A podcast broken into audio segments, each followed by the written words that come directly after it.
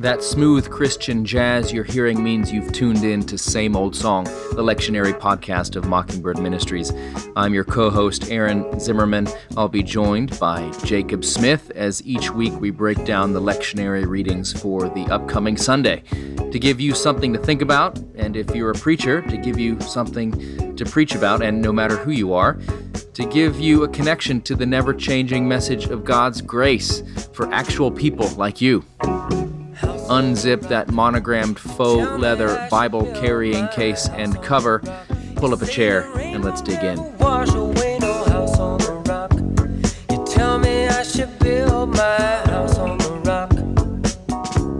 Well, Jake, to quote Aerosmith, we're back in the saddle, and uh, I'm full of peanut M&Ms. God's gift to humankind. Why wouldn't you be? Why wouldn't you be? It's COVID. We all have uh, are things that we need to cope with. Yeah, they're small like medicine. It's almost I feel like it's like a healthy dietary supplement. It's That's protein. right. It's got a peanut in there. I mean, that's what we That's right. know about that. Keep telling yourself, and then it's it's you know chocolate it's a from the vegetable. It grows. Yeah. It's a seed pod. cacao. So, That's uh, but it's good. How are you doing? You're looking Great. skinny. You're wearing an ascot. You've got uh, you got looks like you got a haircut. I mean, you're drinking Topo Chico. just- you're like peak hipster over there. I, I actually can't get enough of Topo Chico. Um, thank you, Texas, for or Mexico for that wonderful. But I found it in Texas on a trip I was there one time, and I do have an ascot on that masks as my mask. It's a bandana, So anyway, people. Don't don't imagine him on a yacht. He's not like the skipper. It's just a bandana. just got off the yacht with Steve Bannon. Hey. So but Boy, that was exciting. No one saw that one coming. But then he left, and there was more champagne for the rest of us. that's right. Buffy Uh. and I snickered. Tad, look what's That's happening what to you old get, Banny. Steve. Yeah. Building a wall. Okay. Uh, we lost the four conservative listeners Yeah. that we had left. Oh, stay with us. We love you, and so does Jesus. And who knows? Maybe you're right and we're wrong. Uh, by the way, I will We'll say. talk about that in Romans. So will- we'll talk that's about right. that That's in right. Romans. I'll say Jake and I politically are all over the map. The, some of you, any of you who think you know what Jacob Smith's political beliefs are, let me tell you, you do not. He is crazy as a crazy thing, and uh, he just reads all the wrong websites. Whereas I've never even heard of but him.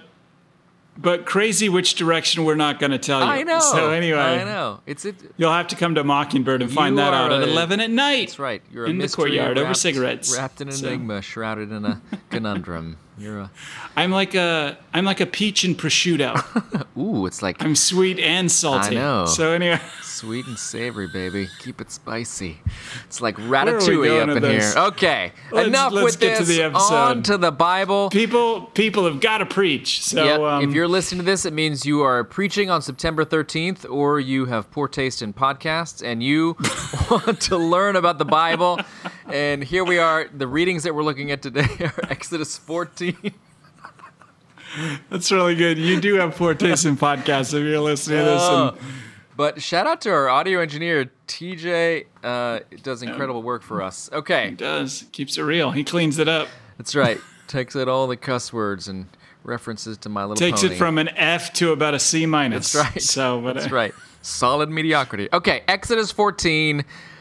And then we move on to Romans 14. And I wish we were moving on to Matthew 14 because it'd be cool, but instead it's just Matthew 18. So we're going to get through the Red Sea with the Israelites. We're going to hear St. Paul talk about uh, Christians who are quarreling about dietary issues and other things.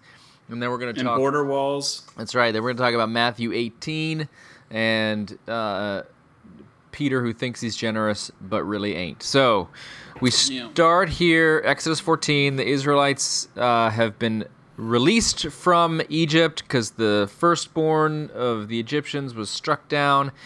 And Pharaoh says, Get on out. And they leave. And then what happens? Well, here they are, and so they they pack up, and then uh, Pharaoh has a change of heart, and he's like, "Wait, my entire um, economy is about to disappear. You know, everything the that's holding labor. my country up. great. Yeah, Come you're what back. are making oranges so affordable. Come back. I won't, So I anyway, won't do it but, again, uh, I promise. So anyway, he's coming out with an army, but he's not coming out to you know to uh, be nice. He's coming out to to butcher them. And here's here's here's the thing: a lot of people will preach on a text like this, and they'll want to get in the weeds, pun intended, um, on Get you it? know It's is this the Reed Sea, a shallow lake, or is this the actual Red Sea? Probably think it's the Reed Sea. Right. It doesn't matter. That is not the point. The point is is that Israel is out. Israel is about to be slaughtered by Egypt, and they know it. And here you begin to see the shift from the fear of man to the fear of the Lord. And um, you know, the fear of man happens when you're not quite sure when when faith isn't attached.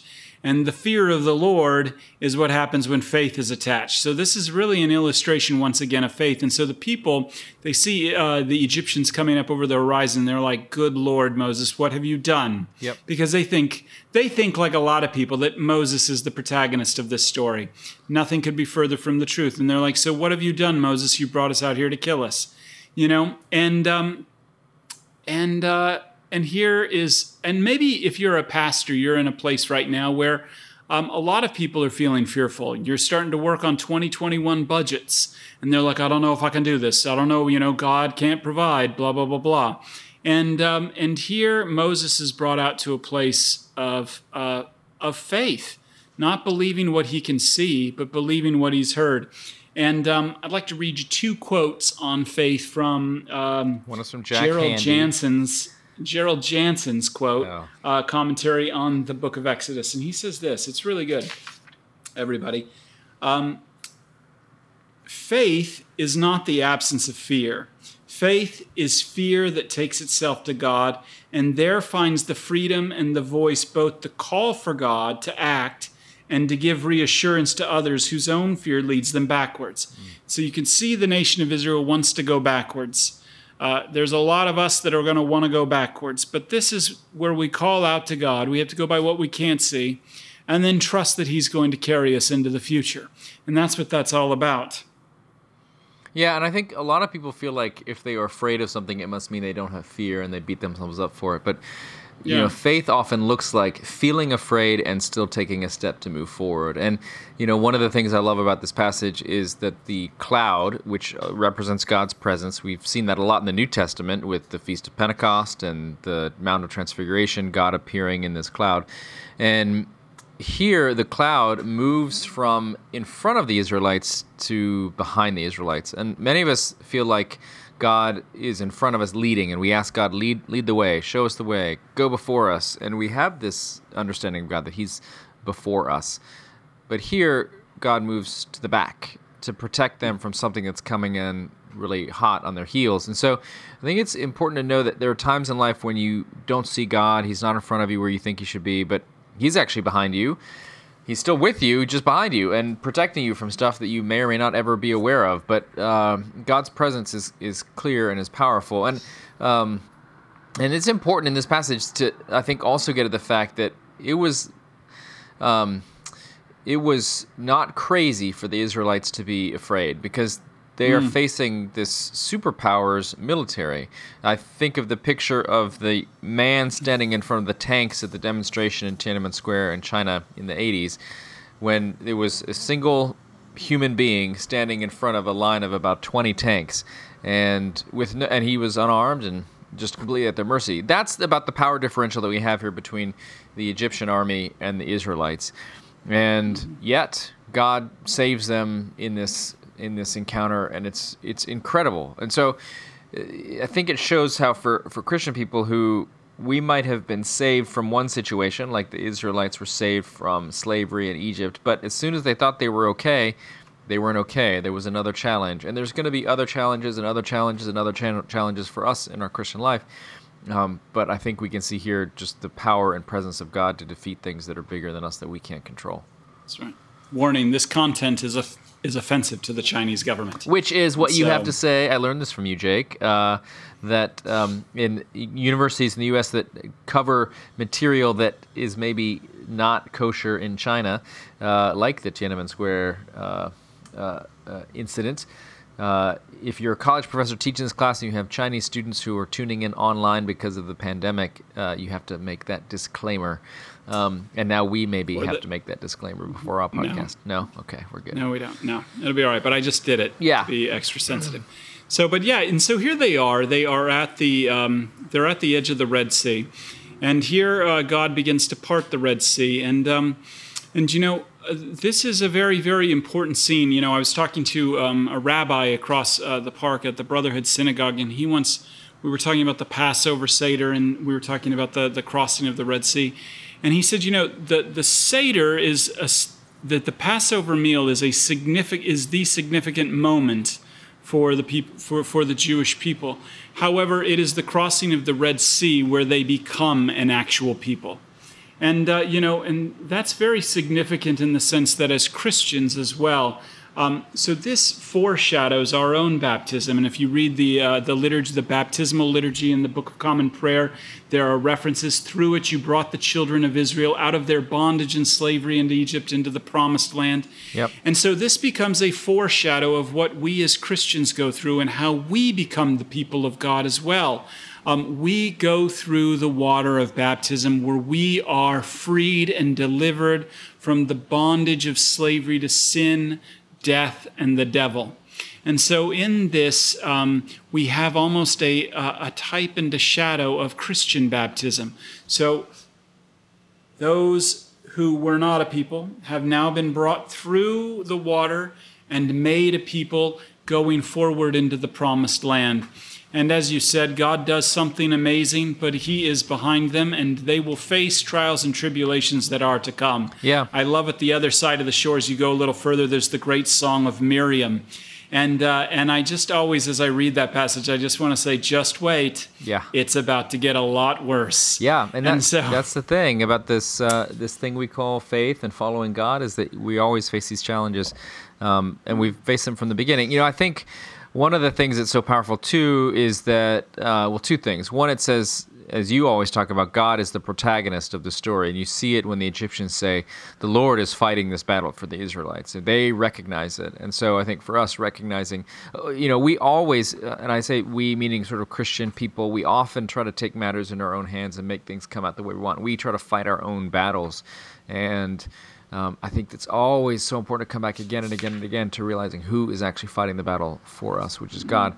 And then the the other thing too is just at the end of it, they come out on the other side and they see all these dead Egyptians, and I think what that is saying to us is that there's no, you know, it shows us what normally happens when people pass through water; they die, uh, and these people haven't.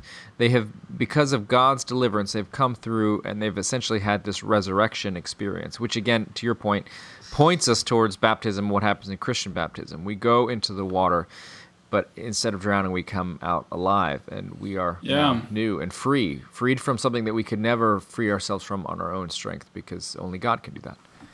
Yeah, and I think that that's a that's a kind of a great like way to like bring this particular passage to to like a conclusion in the sense that they began with the fear of the Egyptians, but now they end with the fear of the Lord. Mm-hmm. That's right. And so and uh, and uh, uh, we were talking about this earlier, but um, the last two verses in verses 30 and 31, specifically in 30, it says, Thus the Lord saved Israel that day from the Egyptians. And that's the introduction of a word, hashia, like into the, into the vocabulary here, which means saves. And uh, the noun of that is Yeshua. And so here, you know, we see that um, Jesus is the one, you know, who saves us through water as well, tying it into baptism. And indeed, this gives us eyes. Uh, they get the natural eyes that they see the world as it is, which are dead Egyptians.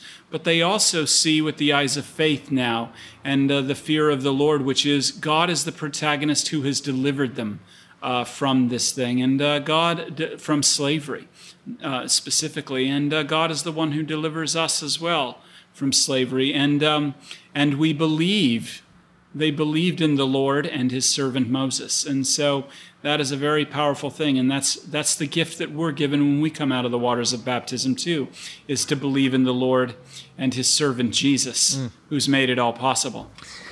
Amen. And then so we get we get born into this new community where we, we then can start fighting over things. yeah, that's right. Like what Just like that first community. Yeah. So again, this No different. This so we turn to Romans 14 where Paul is ending his letter. He's winding down and he wants to address a reality that affected a lot of churches then and now, but just in different particulars.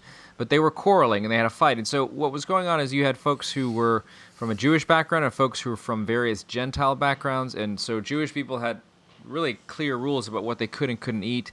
Uh, whereas for and Gentiles didn't. Gentiles had no rules; they could eat whatever they wanted, and there were a lot, you know, other And they did. and they did. They, you know, they had um, these feasts with meat, and this was the problem. It wasn't just that they were eating things that weren't kosher; they were also eating meat that had been sacrificed to idols. Because in the ancient world and in the classical world, you didn't. I mean, you could, and it did happen, but uh, just slaughtering an animal just to eat it. But generally, even if you in your own house went out to your livestock yard and slaughtered a animal to eat, you would offer gave that thanks. blood. You you would offer yeah, you would offer it up to whatever your deity was.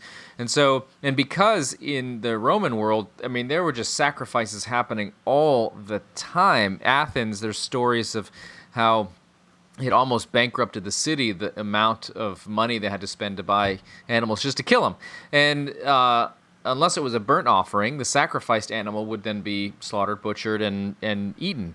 Um, and so the the jewish people had a real concern not just to not eat the wrong things but to make sure they didn't eat the right thing that had been offered to an unholy pagan god.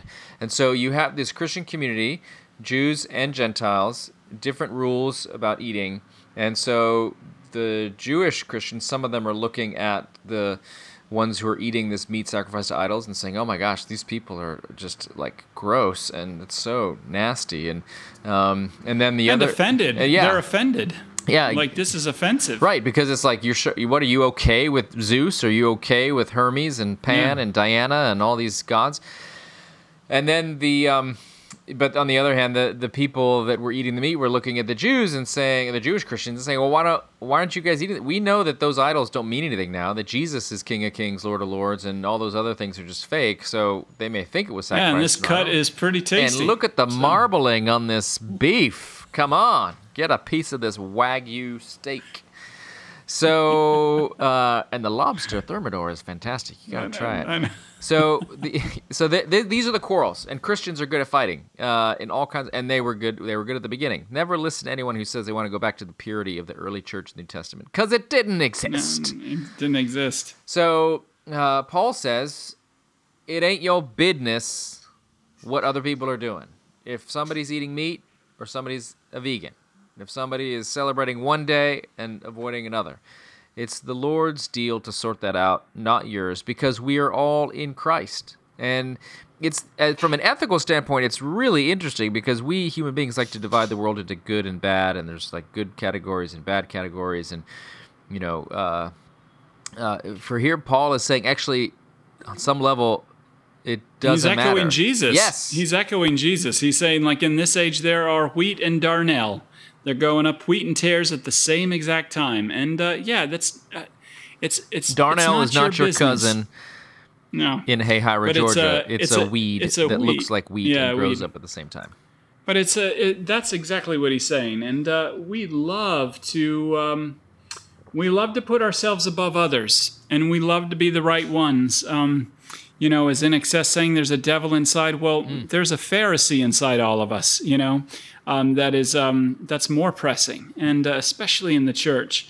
And uh, you know, we were talking about it. And you had a great illustration about this earlier, Aaron, um, in our pregame. Yeah, that's um, right. Where you talked about uh, kind of. Um, wh- why don't you go ahead and share it? I think it's this is this is a key illustration if you're going to preach on this text. Well, I think I will, Jake. So, this passage talks about uh, quarreling in the church, and it uses subject matter that is pretty foreign to us. Most of us don't encounter meat that has been knowingly sacrificed to idols on a regular basis. It still happens in other places in the world, but not. I can show you a few places in New York City. Yeah, but but it doesn't. I tell you, it doesn't happen in Waco, Texas. So the um, how to connect this with somebody's actual real life. So uh, one of the situations that happens a lot, and you, you see these on these videos that get posted online these days, is there will be an immigrant to the United States who doesn't speak English or doesn't speak it well, and a person who is fluent in English will criticize that person publicly and say, "Hey, speak English.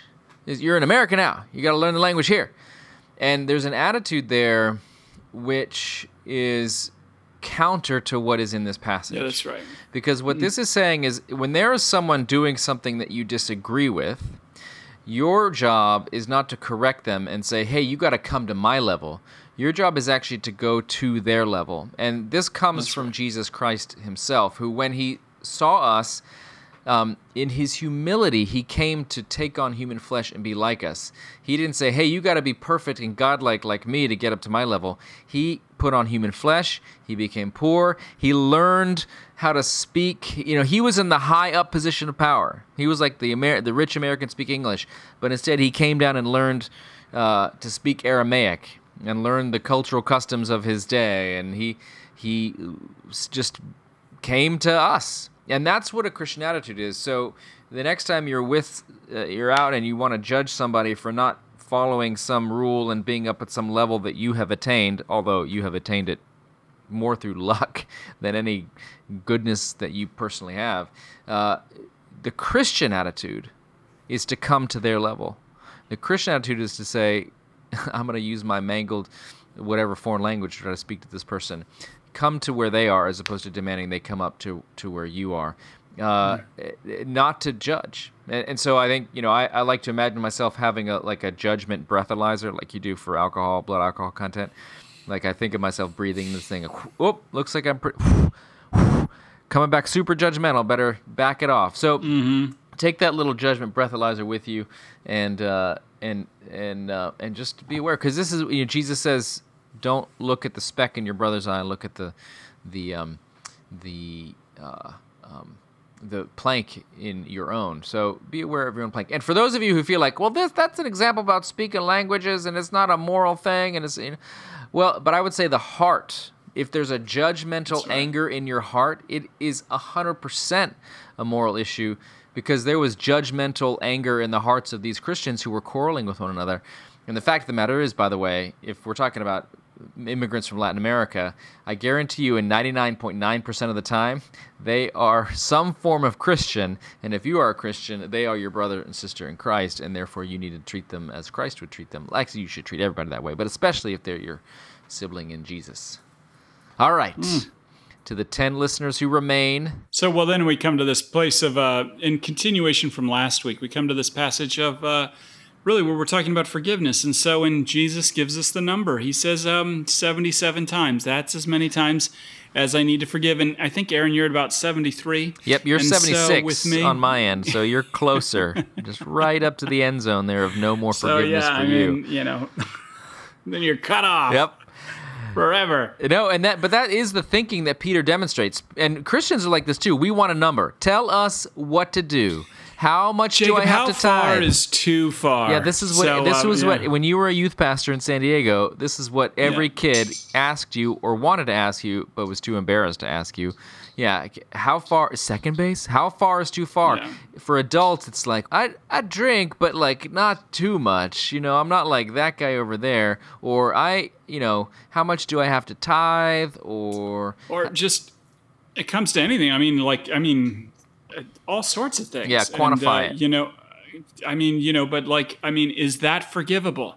Oh, God could never forgive me for that. Yeah. You know what I mean? I mean. Harkens back to Romans too, because it's at this moment where we love to categorize people. Yep. You know what I mean? That might be too far. Yep. You know, and so as opposed to stooping down to their level That's right. and uh, and uh, meeting people right where they're at. And I'm speaking about myself right now. I need that, Aaron. So, but uh, you know, Yep. but uh, it's it's that we're we wanting to quantify. Peter wants to quantify and characterize in this moment. Yeah, because Jesus has just told a story about conflict in the church and said if your brother sins against you, go to him and try to resolve it. And then Yeah. Jesus gave instructions like if that doesn't work, then go with some witnesses and then bring the whole church on board.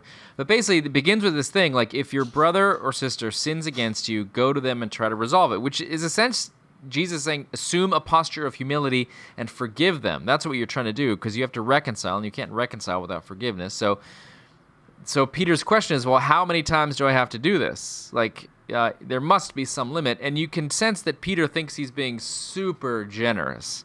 He's like, um, I wouldn't, I would do this, you know, maybe four, five, maybe even seven times if I really loved the person, you know, feeling kind of confident, patting himself on the back, and then Jesus blows it out of the water and says, No, you've missed the point because you have been forgiven by God for everything, Ever. forever.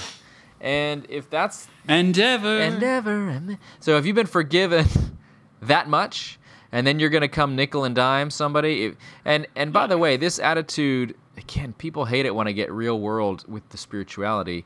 Your attitude about people that are driving uh, in cars around you, um, your black heart is unforgiving towards them all the time. Uh, No. And um, and, and, and, and like I, you know, I'm like this too. I think we all have this tendency um, to just uh, you give ourselves a break, let ourselves off the hook, and hold other people to an impossibly high standard that we would never um, uh, uh, hold ourselves to. We say all the There- time when we make mistakes. I do this, and other people, lots of people, do. we say, "Well, I'm only human." But when was the last That's time? the problem. When was the well, yeah? And when was the last time somebody did you wrong, and you're like, "Well, they're only human." Like so, this is Yeah. the attitude Jesus is kind of pointing out here. This in this parable, there's a servant of this king, and he gets forgiven Yeah. like hugely. thousand talents. I mean, it's an infinite amount of It's money. It's like billions of dollars he could never repay, Mm-hmm. and then he goes and he holds the feet to the fire of this person who owes him like five bucks and throws his whole family into debtor's prison over it. And this is what we often do. yeah, this comes out in my life uh, specifically with people who don't curb their dogs. Yeah. And uh, I mean, I just, oh my God, it causes my blood to boil. And um, and the other uh, day, I saw one of the culprits in our neighborhood, and it's like literally like an 80 year old woman who can't bend over and pick up. You know what I mean? And I'd like, uh, throw her in prison. But Officer, I was like, I'd like. I'd, I, I've made a citizen's What- arrest. Yeah, yeah, I would like maester. So anyway, but um, just kidding. But uh, no, that's the point. Is that um, you have this person who has more money than or owes more money than could ever possibly be paid, and he goes out and he nickel and dimes everybody else. And this is the thing. And have you ever noticed? I mean, self-righteous people are some of the worst people to be around. I mean, it's just it's brutal, and uh, and ultimately you won't stay away from their judgment either. And um, and uh, but I think that that is this this really the theme of this parable is amazing grace. How sweet the sound. You know, um, like that old saying that your grandma told you: whenever you point one finger out, never forget there are three fingers pointing right back at you. Well, yeah. And the and the good news of the gospel is is that actually um, those fingers now are pointed at Jesus, and uh, you know, and you have been forgiven much, and uh, this really um, is that that word of forgiveness, that word of mercy changes changes our hearts. You know, to um, to be a forgiving people. Yeah, there's uh, there's a couple of if if you're a preacher that likes uh, witticisms, nice turns of phrase, you know, there's that statement. If we all, you know, it, the rule is an eye for an eye, but if you follow that, we'll all be blind. Um, and then I had another good one that I can't uh, can't quite remember now about. Oh yeah, the, about forgiveness.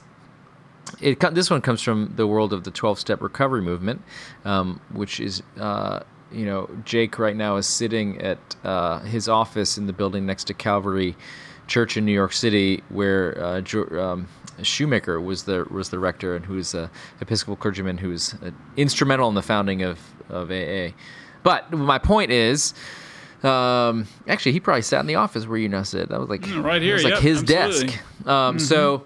Uh, they the one this is not in the 12 steps but this is a common saying in in those meetings that uh, to have resentment against someone else is like um, drinking poison and hoping the other person will die and uh, there's this attitude of unforgiveness that actually corrodes you and your heart and your soul and your spirit which is why i think jesus puts in the lord's prayer forgive us our trespasses as we forgive those who trespass against us. If if you are receiving forgiveness but not doling it out there's some there's some kind of connection that's broken there and um, and it will be to your detriment.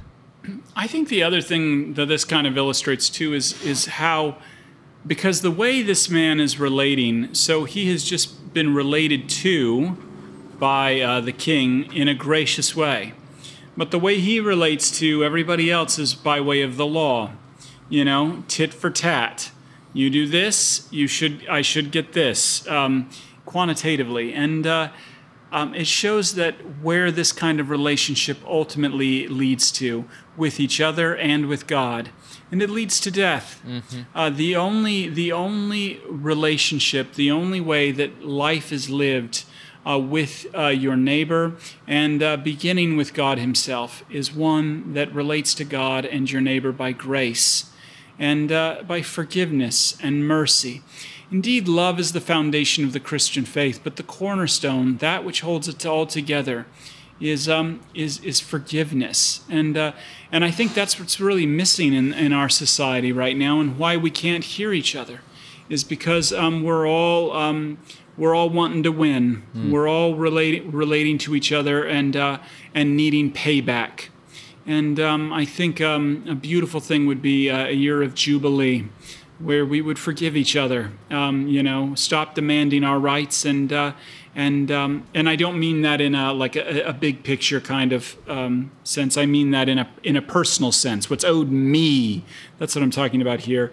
Um, I think to, to drop that and to relate to people uh, through the means of grace and, and forgiveness and asking for that, as it says um, in the ruthless moral inventory, and then going and making amends. That's a powerful, powerful way to relate to one another and to relate to God, and it changes everything. Amen. Well, I think uh, let's you and I work on that over the next week, and we'll come back tomorrow com- or com- next week for you know just completely change different people. Yeah, well, you know, and uh, um, and guess what, Aaron? What, Jake? That seventy, that seventy-seven times it's gone. oh man, I just reached my limit. Well, fortunately, there's no limit It's with gone. God's grace or. I know, uh, and, and or mine now. That's right. So I love you, man. well, there So is it's a limit good. to this podcast, and I think we've reached it. So uh, God bless you all as you seek to preach or as you seek to hear a preacher. And again, thank you for the good feedback that you provide us, uh, listeners, and the reviews on um, iTunes. That's a help. And uh, thanks for uh, uh, thanks for listening. And be like Jake. God bless. Bye. Bye bye.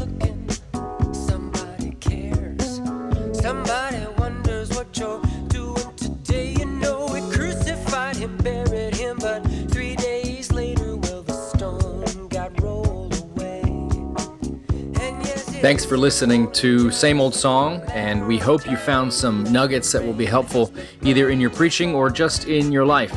If you liked what you heard, we would love it if you could leave a rating or review on iTunes. Dave's All will be sad if you don't. We'd like to thank the Narrativo Group for audio production. Keep that Bible by your bedside, ready to rock and roll.